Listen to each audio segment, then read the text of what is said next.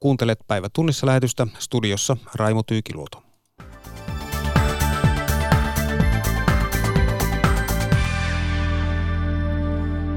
Britannian parlamentti kaatoi eilisiltana murskaluvuin pääministeri Mayn esittelemän sopimuksen Britannian EU-erosta. Mitä tästä seuraa ja miten edetään? Millaisiin nopeisiin toimiin ryhdytään lapsiin kohdistuvien seksuaalirikosten ehkäisemiseksi? Myös seksuaalirikosten rangaistuksista puhutaan tässä lähetyksessä.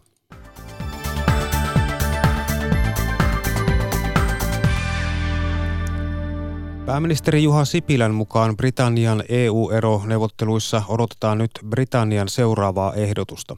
Sipilä arvioi, että Britannian parlamentin murskaava päätös hylätä Britannian hallituksen ja EUn neuvottelema erosopimus ei ainakaan helpota tilannetta. Jos Britannialta tulee uusia neuvotteluavauksia, voidaan Britannian EU-eroa lykätä kesäkuun lopulle saakka. Suomessa opiskelevia ja töissä olevia brittejä Sipilä neuvoo rekisteröitymään maahanmuuttovirastoon oleskelulupien käsittelyn nopeuttamiseksi. Sen takia, että, että voidaan varmistaa sitten nopea käsittely. Se helpottaa sitä käsittelyä, kun he ovat jo kaikki rekisteröityneet tänne. Kaikki eivät ole, mutta monet, monet ovat jo sen tehneet. Britannian eron pitäisi astua voimaan maaliskuun lopulla. Tarvitaanko nyt lisäaikaa neuvotteluille? Siihen on täysi valmius sen määräajan siirtämiseen, jos pyyntö Britannialta tulee. Ja jos siinä on joku näkymä sitten jatkosta, minkä vuoksi tarvitaan lisää aikaa. Eli, eli jos esimerkiksi siellä on uudet vaalit tai, tai hallitus vaihtuu tai, tai tulee uusi kans, kansanäänestys tai, tai mikä tahansa sellainen tilanne, joka, joka muuttaisi nykyisen asetelman, mihin tarvitaan sitten, sitten lisää aikaa. Käytännössä se lisäajan jatkomahdollisuus on tuonne kesäkuun loppuun. Näin pääministeri Juha Sipilä. Pekka Kinnunen haastatteli. Keskuskauppakamarin mukaan kansainvälisesti toimivat suomalaisyritykset varautuvat Britannian sopimuksettomaan EU-eroon. Tällä hetkellä muuta vaihtoehtoa ei vielä ole näkyvissä, vaikka eron lykkääntymistä tai peruntumista pidettäisiin hyvänä. Yli 1500 suomalaisyritystä käy vienti- ja tuontikauppaa Britannian kanssa – Kova ero tarkoittaisi, että Britanniasta Suomeen tulevat tavarat joutuisivat maailman kauppajärjestön VTOn tullimääräysten piiriin, koska Britannia ei enää toimisi EUn sisämarkkinoilla. Tämä tarkoittaisi tullimaksuja joillekin tuotteille. Myös Suomessa toimivat esimerkiksi autotarvikemyyjät, elintarvikeyritykset ja apteekit joutuvat miettimään, millä hinnalla ja millä ehdoilla Britanniasta voisi tuoda eri tuotteita. Epävarmuus on tällä hetkellä suuri, sanoo kansainvälisten asioiden johtaja Timo Vuori. Todennäköisesti käydään samoin lehdellä kuin Venäjän kanssa tällä hetkellä joka tuottaa uusia tullia, tullimuodollisuuksia ja erinäköisiä hankaluuksia firmoille. Eli suuressa epävarmuudessa tällä hetkellä eletään. Vienti- ja tuontifirmat joutuu miettimään, että tota, kuinka isot tullit niiden tavaroihin tulee. Jos mennään maailman kauppajärjestön VTO-sääntöjen puitteissa, niin osa tuotteista menee nollatulleilla, kuten suomalaiset esimerkiksi metsäteollisuuden paperituotteet, mutta taas vaneriteollisuuteen saattaa tulla 7 prosentin tullit. Ja taas Briteistä tuodaan Suomen autoja, jotka on siellä koottuja, ja autoihin saattaa tulla henkilöautoihin 10 prosentin prosentin tullit. Eli kymmenestä nollaan prosenttiin saattaa nämä tullit olla tapauskohtaisesti, joka tarkoittaa firmoille tietysti lisää kuluja ja väistämättä se kulut myös sitten valuu ehkä myös asiakkaille sekä kuluttajille että toisille yrityksille. Sanoi keskuskauppakamarin kansainvälisten asioiden johtaja Timo Vuori. Brexit-tilannetta analysoivat Seuraavaksi tutkimusjohtaja Juhana Aunesluoma Helsingin yliopistosta ja ohjelmajohtaja Juha Jokela ulkopoliittisesta instituutista. Mikko Haapanen jatkaa. Yli sata pääministerin oman konservatiivipuolueen edustajaa äänesti vastaan. Yllättivätkö nämä luvut 432 202 teidät? No siinä mielessä yllätti, että tämä oli näin selvä. Ja että se, että Teresa May ei ollut onnistunut parantamaan asemaansa joulukuun tämän puolueen sisäisen äänestyksen jälkeen, että nyt, nyt vähintään saman verran oman puolueen parlamenttiedustajia vastusti tätä hänen sopimustaan kuin mitkä yritti, yritti hänet syrjäyttää jo joulukuussa. Että, että hän ei tänä väliaikana nyt pystynyt oikeastaan liikuttamaan sitä tilannetta siellä Britannian parlamentissa ja erityisesti oman puolueensa sisällä käytännössä lainkaan. Että hänen asemansa on ehkä jopa heikentynyt sen joulukuun jälkeen ja tämä osoittaa sen, että hän että hänen, hänen asemansa ei ole pelkästään oman puolueensa johtajana on niin kyseenalainen, että normaalimmassa tilanteessa hän olisi varmaan nyt jo eronnut. Hmm. Miksi niin moni omasta puolueesta äänesti meidän esitystä vastaan? Kyllä tämä kysymys jakaa konservatiivipuoluetta. Se jakaa tietenkin Britannian parlamenttia ja yhteiskuntaa laajemminkin, mutta konservatiivipuolueen sisällä on hyvin erilaisia näkökulmia siitä, että miten tämä Brexit pitäisi toteuttaa. Ja oikeastaan tässä neuvottelujen edetessä se sellainen yleinen kritiikki puolueen sisällä sille, että tämä neuvotteluratkaisu ei ole se oikea tapa, on kasvanut. Ja siellä on monta asiaa, joka hiertää, mutta ehkä se kaikkein keskeisin on ollut tämä Irlannin ja Pohjois-Irlannin rajan liittyvä varajärjestely, tämä backstop-järjestely – ja se, siihen liittyy sitten muita ulottuvuuksia, esimerkiksi tämä Britannian pysyminen tässä tulliliitossa ja se, että pystyykö Britannia harjoittamaan itsenäistä kauppapolitiikkaa, joka on ollut usealle konservatiiville tärkeä tavoite. Ja, ja nyt kun näitä tavoitteita ei sitten ole saavutettu, niin, niin tuki tälle, tälle sopimukselle puolueen sisällä on sitten kadonnut.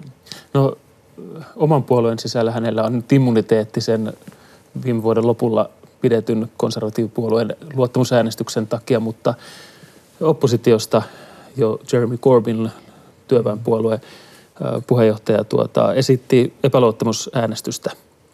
Miten siinä käy? Nyt kristallipallo esiin.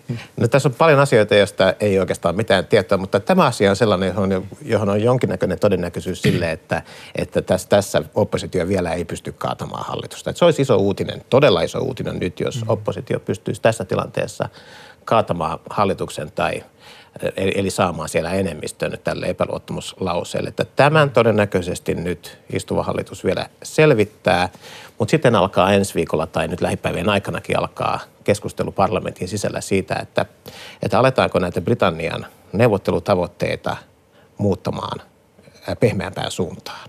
Koska se on sitten sellainen suunta, jota, jota jos lähdetään ajamaan, niin sillä voidaan yrittää saada neuvottelut taas liikkeelle Euroopan unionin kanssa. Mutta nyt tämä leipäpuolueen aloite tässä tilanteessa on ehkä sellainen enemmänkin mm. tietyssä mielessä muodollisuus. Sitä odotettiin, se on oikeastaan tämmöisessä tilanteessa luontevaa tehdä, mutta on epätodennäköistä, että konservatiivipuolueen tämä sisäinen oppositio ja sitten tämä Pohjois-Irlannissa demokraattinen unionistipuolue tässä tilanteessa olisi valmis vetämään kannatuksensa nyt tältä istuvalta mm. hallitukselta. Mitä se pehmeämpi linja tai pehmeämpi suunta tarkoittaisi käytännössä? Niin tässä on nyt sellainen äh, iso asia ja se liittyy siihen, että nyt näistä eilen tätä sopimusta vastaan äänestäneistä osa kannattaa Britannian äh, pysymistä EU-jäsenenä tai ainakin pehmeämpää EU-eroa. Eli nyt on otettava huomioon se, että, että parlamentti on, on nyt yleisesti ottaen Britannian kansaa EU-myönteisempi. Ja siellä on, on kuitenkin tällaiselle pehmeämmälle tai pehmeälle EU-erolle – laajaa kannatusta ja nyt mitataan sitten se, että kuinka laajaa se kannatus on, että joudutaan, lähdetäänkö näitä neuvottelutavoitteita uusimaan. Muutenhan tämä tilanne pysyy jumissa. Mm. Mm. No mit, täydennä vaan, sano vaan. Joo, tämä oli ehkä yksi sellainen asia, millä pääministeri May yritti tässä äänestyksen kynnyksellä vielä aattona saada, saada tavallaan niitä kovan Brexitin kannattajia omassa puolueessaan hänen taaksensa. Eli hän käytti vähän sellaisia ilma, ilmaisuja, että jos tämä sopimus ei nyt mene läpi, niin tässä on vaarana, että nämä hänen varsin kovat Brexit-tavoitteet, joita hän on yrittänyt EUn kanssa neuvotella, että ne vesittyvät ja tämä Brexit vesittyy. Eli se on toki mahdollista, että siellä lähdetään nyt etsimään – etsimään konservatiivipuolueen sisällä ja myös sitten näiden puoluerajojen yli tällaista niin kuin vaihtoehtoa, mutta siinä on ehkä hankaluutena se, että kun Britannia on kaksipuolueen järjestelmä, niin tämä ei ole mikään tällainen tavallinen poliittinen kuvio, että ylitetään puoluerajoja ja, ja siinä mielessä jää sitten nähtäväksi, että kuinka pitkälle siinä päästään. Mutta tässä nyt on monia muitakin asioita, että nämä konventiot ovat Britanniassa joustaneet ja, ja pääministeri on yhä edelleen vallassa toistaiseksi, vaikka hän on oikeastaan hävinnyt parlamenttivaalit ja tämän sisäisen luottamusäänestyksen, että moni muukin asia tässä prosessissa on jo ollut liikkeessä. Hänellä on nyt kolme kuuluisaa istuntopäivää maanantaihin asti aikaa esitellä se hmm. varasuunnitelma, miten toimia. Mitkä, mitä arvelette, että tämä varasuunnitelma nyt voisi olla tässä tilanteessa meiltä? Jos tämä äänestys olisi ollut täpärämpi, niin sitten olisi, olisi periaatteessa ollut mahdollista, että hän olisi tullut uudelleen sen sopimuksen mm. kanssa, mm. kanssa vielä toiseen äänestykseen. Mutta nyt se tappi oli näin selvä, että tämä sopimus nyt on Britannian parlamentissa kuollut. Että mm. se sopimus on edelleen nyt se, mikä on neuvoteltu EUn kanssa, mutta poliittisesti sitä ei tällä hetkellä ole, ole tuolla asialistalla. Eli, eli nyt hänen täytyy tulevien päivien aikana tunnustella sitä, että, että minkälaisille, minkälaisille suunnitelmalle parlamentissa voisi olla kannatusta. Mm. Ja tähän liittyy sitten myös opposi- just opposition ää, toiminta. Että Jeremy Corbynilta odotettiin tätä epäluottamuslausetta, mutta se mitä häneltä myös odotetaan on, on selkeä kanta nyt sitten mahdollisen uuden kansanäänestyksen mm. osalta. Ja jos hän, niin kuin monet hänen puolueessaan haluavat, ottaa tavoitteekseen uuden kansanäänestyksen, niin silloin se muuttaa tätä tilanteen dynamiikkaa. No mm. vielä pitkä matka uuteen kansanäänestykseen, mutta mitä siinä kansalta kysyttäisiin? Se on, se on hankala kysymys. Se on ollut koko ajan tässä prosessissa, että äänestettäisiin tai kysyttäisinkö siinä nyt sitten tästä nyt neuvotellusta sopimuksesta, että pitäisikö erota sen puitteissa vai pitäisikö neuvotella toisenlainen sopimus.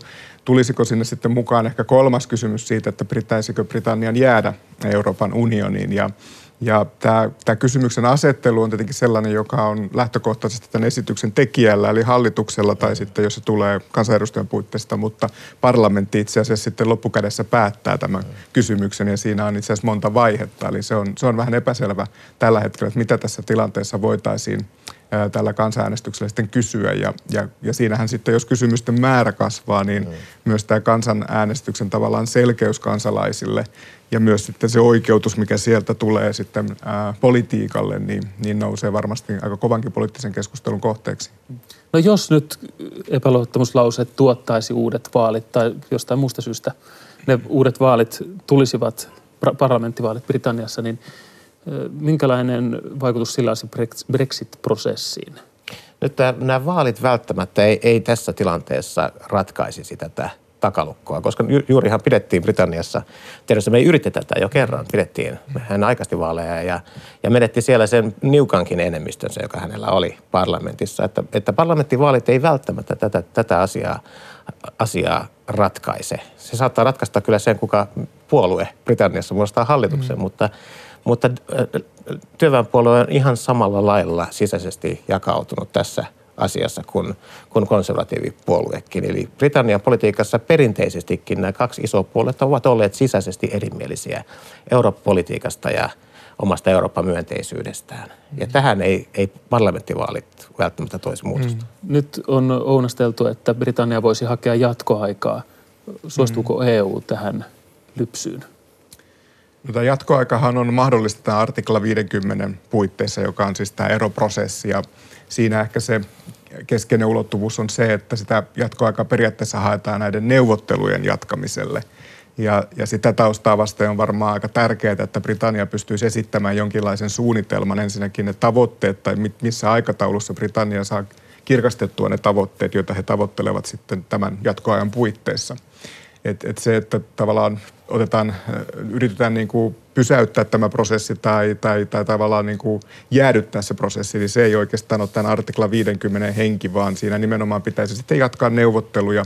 Toinen vaihtoehto on sitten se, että vetäydytään vallan tästä prosessista, eli perutaan Brexit. Se on myös täysin mahdollista tämän artikla 50 puitteissa. Pidätkö sinä Brexitin perumista mahdollisena? No e- en usko, että parlamentti enemmistöllä sitä päätöstä edes uskaltaisi tehdä, että se kansan reaktio voisi olla niin kova, että siihen todennäköisesti vaaditaan nyt kansanäänestys tai, tai vaalit. Mutta se, että jos Britanniassa nyt parlamentissa syntyy sellainen puoluerajat ylittävä yhteisymmärrys pysymisestä tässä Euroopan unionin tulliliitossa, niin se saattaisi olla sellainen, sellainen avaus, johon sitten EU, EU-puolet vastataan, että kyllä, jos tästä keskustellaan, niin, niin jatketaan sitten hmm. neuvotteluja. Ja, eli tässä tapauksessa konservatiivipuolueen niin kuin pehmeämpi puoli ja sitten työväenpuolue muodostaisi tällaisen mm. keskustan alli, ikään kuin poliittisen keskustan allianssin, jossa sitten mm. pyrittäisiin tähän, tähän tämän tyyppiseen ratkaisuun, jossa, jossa Britannia olisi tämän tulliliiton kautta sitten osa tätä EUn tavarakauppa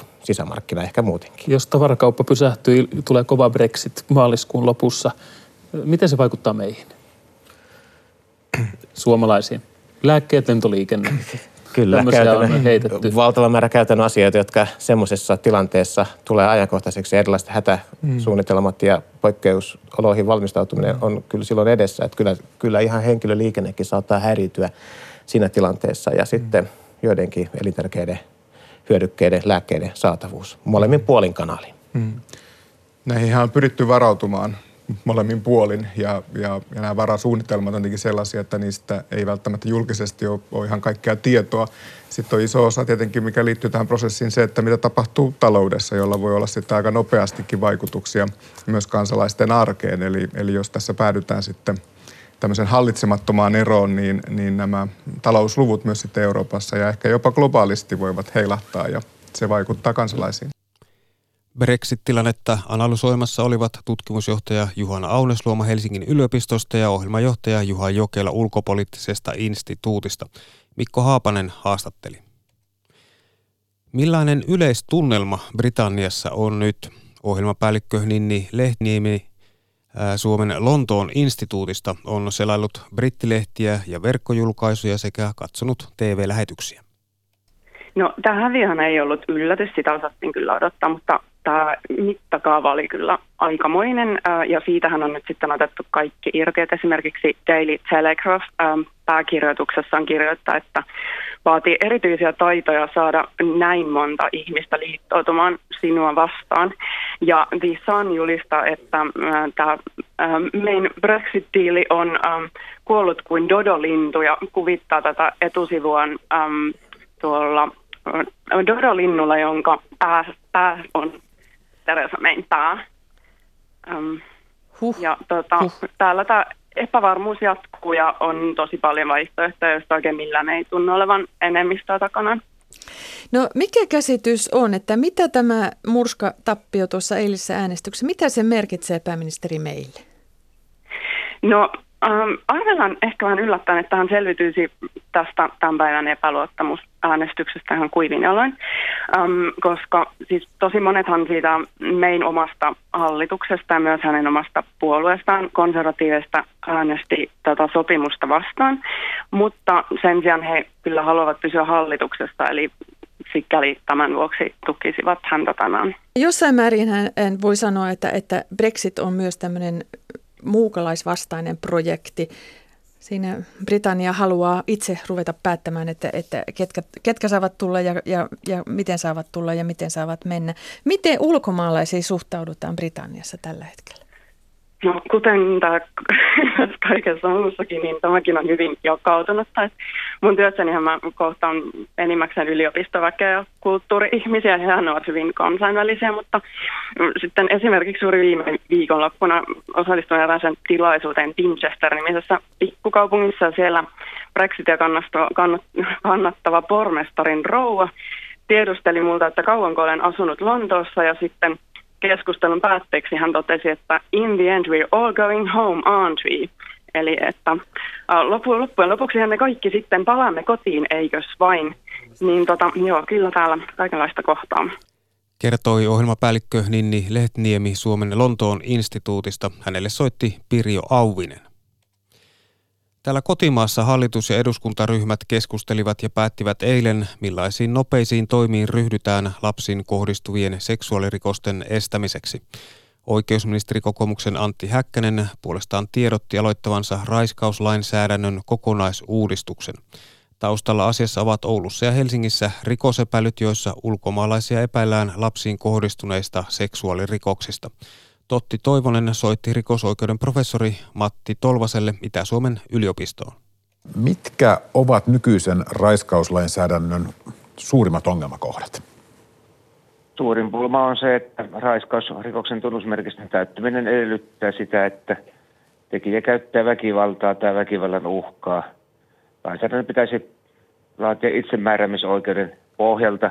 Toinen pulma on se, että raiskaussäädöksen soveltuminen lapsiin Siinä on katsottu edellyttävän sitä, että lapsi ilmaisee vastustavansa sukupuoliyhteyttä. Kolmas pulma liittyy sitten törkeän hyväksikäytön rangaistusasteikkoon, joka nyt mahdollistaa ehdollisen tuomion käyttämisen myös silloin, kun tekijä on täysi-ikäinen ja syyntakeinen. Mitä muita asioita tässä kokonaisuudessa pitää ottaa huomioon, kun nämä esiin tulleet suurimmat ongelmat? Itse asiassa juuri nämä asiat pitää ottaa esille, eli se, että lainsäädäntö selkeästi laaditaan seksuaalisen itsemääräämisoikeuden pohjalta ja toiseksi lapsen kohdistuvien tekojen osalta teot määritellään sen perusteella, kuinka haitallisia ne lapselle ovat. Pitää muistaa, että etenkin lapsen kohdistuvissa rikoksista on kysymys hyvin moninaisista tapausryhmistä. Siellä on varsin lieviä tapauksia, mutta sitten on myöskin erittäin pahoja tapauksia ja nimenomaan on syytä rangaistusasteikot muodostaa niin, että juuri tämä tekojen haitellisuus lapselle on keskeinen tekijä, kun arvioidaan, kuinka ankaria rangaistuksia tulee käyttää. Millä tavalla tällä hetkellä suomalainen oikeuskäytäntö suhtautuu Euroopan muihin, muiden maiden käytäntöön nimenomaan näissä lasten seksuaalirikoksissa, lapsiin kohdistuvissa seksuaalirikoksissa? Kyllä, Suomen lainsäädäntö ja oikeuskäytäntökin on aika vertailukelpoista, jos verrataan vaikkapa Saksaan tai Ruotsiin. Sen sijaan Norjassa näyttää olevan enimmäisrangaistukset merkittävästi korkeampia siis lainsäädännössä kuin, kuin Suomessa ja Ruotsissa. Tämä on siis yksi näistä asioista, joita eduskuntaryhmät haluaa kiirehtiä jopa tämän vaalikauden aikana, siis tämä lasten seksuaalirikosten asteikon koventaminen. Mutta näiden lisäksi kiirehditään myös muutoksia poliisin henkilötietolakiin ja kansalaisuuslakiin. Uskotteko, että nämä on ne keinot, joilla lapsiin kohdistuva rikollisuus vähenee ja saadaan toivottuja tuloksia? Tuo poliisin henkilötietolain muuttaminen on ihan perusteltua. On, on hyvä, että poliisi pystyy etukäteen määrittelemään ja niitä riski, riskitekijöitä ja sitä kautta sitten ennaltaehkäisemään tekoja, joka tietysti olisi kaikkein parasta. Kansalaisuuslain muuttaminen on paljon ongelmallisempaa, koska siellä tulee sitten vastaan Suomea sitovat kansainväliset sopimukset, joista tietenkään Suomen lainsäädännöllä ei voida poiketa kertoi rikosoikeuden professori Matti Tolvanen Itä-Suomen yliopistosta. Hänelle soitti Totti Toivonen. Seksuaalirikosten rangaistusasteikon koventamisesta keskustelevat seuraavaksi Pirjo Auvisen johdolla tutkija tohtori Johanna Vuorelma Tampereen yliopistosta sekä kansanedustajat Anna Kontula ja Vasemmistoliitosta ja Kari Tolvanen kokoomuksesta. Tietysti meillähän on jo lakivaliokunnassa sisällä nämä hallituksen esitykset, mistä oli kyse, eli tämä törkeä lapsen raiskaus ja näiden maksimien nosto, että sehän nyt ei sinänsä mitään uutta, mutta se on hyvä, että nyt hallitus ja kaikki eduskuntaryhmät sitoutuvat, että nämä asiat viedään vauhdilla läpi. Ja tietysti kun itse on näitä seksuaalirikoksia nähnyt hyvin läheltä, voi sanoa vuosikymmenten ajan uhrien kärsimystä, uhrien hätää, ja totean, että ei tämä mikään uusi ilmiö ole. Meillä on ihan samanlainen ilmiö ollut tuolla jo 15-20 vuotta. On liittynyt, sosiaalinen media on liittynyt, lapset on liittynyt yliedustuttuna ulkomaalaistaustaiset rikoksentekijät, niin se on tavallaan nytten, miten nyt sanoisi, vähän, vähän niin kuin aikaisemmin on turhauttanut, että asia ei ollut tarpeeksi esillä, vaikka siitä on puhuttu, mutta nyt se tuli silmille ja iholle – se on ihan hyvä asia, että nyt tehdään näitä korjaavia liikkeitä, joita itse asiassa oikeusministeri Häkkänen on jo aloittanut tässä syksyllä tekemään ja uskoisin, että näistä on apua sekä rangaistusten kiristämistä, mutta ennen kaikkea tästä poliisin toimivaltuuksista, että voidaan ennaltaestää rikoksia, kun se ennaltaestäminen on se ehdottomasti tärkein asia. Tässä puheenvuorossa tuli monia asioita, joihin palataan vielä, mutta mitkä olivat teidän tunnelmanne Johanna Vuorelma ja Anna Kontula eilen, kun seurasitte tätä? No tässä varmasti nousee päällimmäisenä esiin, mihin varmasti myös Tolvanen viittasi, on se, että millä tavalla asioista tulee kiireellisiä meidän poliittisella agendalla.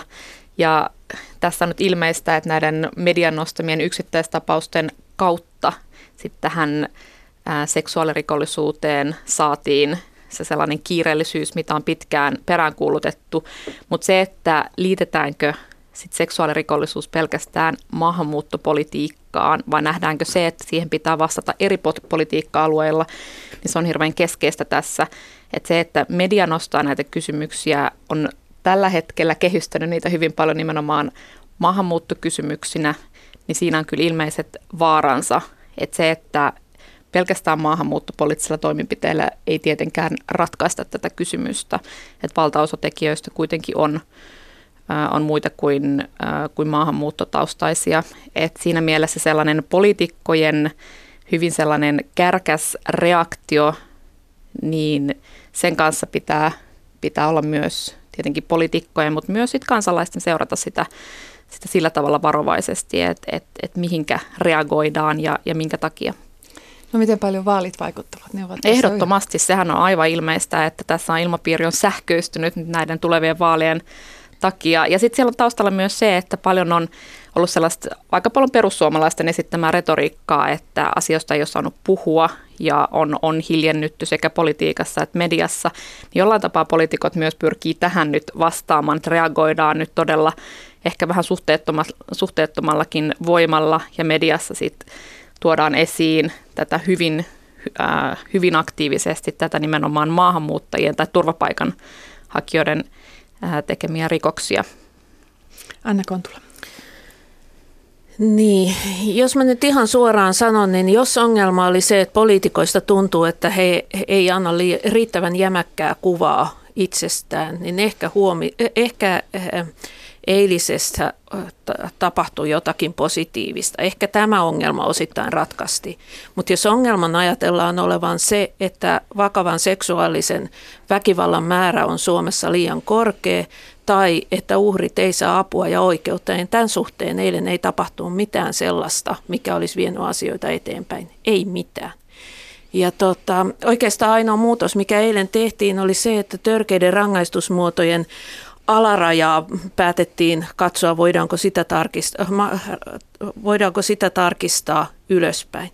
No se, mitä mä pelkään, että tässä käy, kun meillä on siis seksuaalirikoksissa, niin kuin monissa muissakin, niin meillä on perusmuotoinen rikos ja sitten meillä on törkeä rikos. Niin kun se ongelma ei ole se, etteikö niissä törkeissä rikoksissa niin olisi tilaa antaa ankariakin rangaistuksia, vaan se, että meillä on oikeuskäytäntö sellainen, että niitä äh, ankarampia rangaistusasteikon yläpäätä ei käytetä.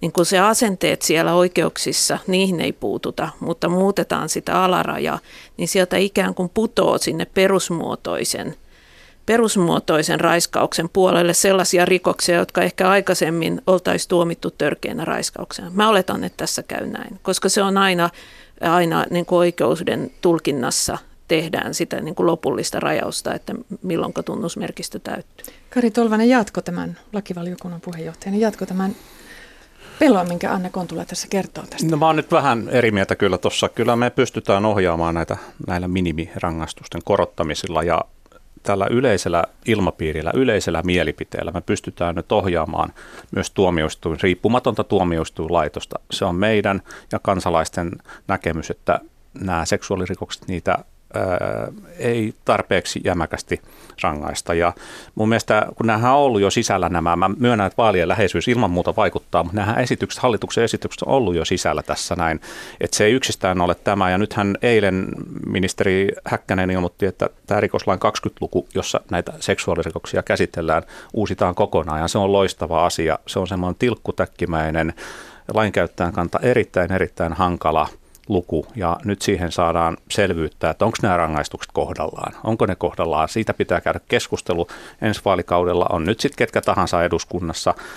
Itse asiassa niin meillähän on törkeä lapsenraiskaus hallituksen esitys sisällä ja siinähän se alaraja nousee hyvinkin paljon neljään vuoteen. Sen lisäksi meillä on kansalaisaloite lakivaliokunnassa sisällä ihan ansiokas, jossa on tämä alaraja nostettu kahteen vuoteen törkeässä lapsen seksuaalisessa hyväksikäytössä. Että kyllä ne sisällä on, ja tätä on hallituksen keskuudessa jo pohdittu. Ja nyt katsotaan, mitä näistä on vietävissä läpi, niin kuin Häkkänen eilen sanoi, että nyt vähän jäitä hattuun, että ei pidä tehdä huonoa lainsäädäntöä, ja mä oon ihan samaa mieltä, että laissa... Eikä kiihkon vallassa. Eikä kiihkon vallassa, mm. se on totta. Meidän pitää harkita tämä lainsäädäntö tarkkaan. Pirjo Auvisen vieraina olivat tutkijatohtori Johanna Vuorelma Tampereen yliopistosta sekä kansanedustajat Anna Kontula Vasemmistoliitosta ja Kari Tolvanen kokoomuksesta. Kuntien ja valtion työntekijöiden lomarahoja leikataan tänä vuonna viimeistä kertaa.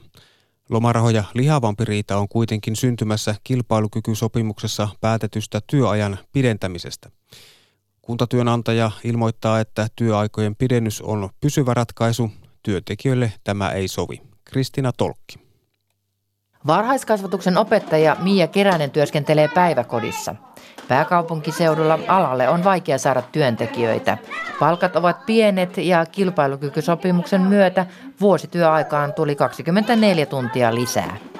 Kun miettii, että meillä on kuitenkin ollut valmiiksi pitkät työ, työviikot, niin sitten siihen on lisätty vielä puoli tuntia joka viikolle, niin kyllähän se on, kyllähän se on aika kohtuutonta ja varsinkin kun nämä leikkaukset, lomarahaleikkaukset ja sitten tämä työajan pidennys, niin kohdentuu pienituloisiin naisvaltaisiin aloihin. Valtion ja kuntien työntekijöille maksetaan tammikuussa kertaluonteinen kipukorvaus lomarahaleikkauksista. Se on noin 9 prosenttia kuukausipalkasta. Lomarahaleikkauksia on kompensoitu työntekijöille myös verohelpotuksiin. Kuntatyönantajan työmarkkinajohtaja Markku Jalonen. Ellei muuta sovita lomarahaleikkauksista, niin tietysti lomarahaleikkaukset päättyvät. Siis on määräaikainen sopimus kuntalalla. Mutta työajan pidennys on tietysti meidän ajattelussa se on, se on pysyvä ratkaisu ja se on sisällä kuntalan eri työvirkaitosopimuksessa.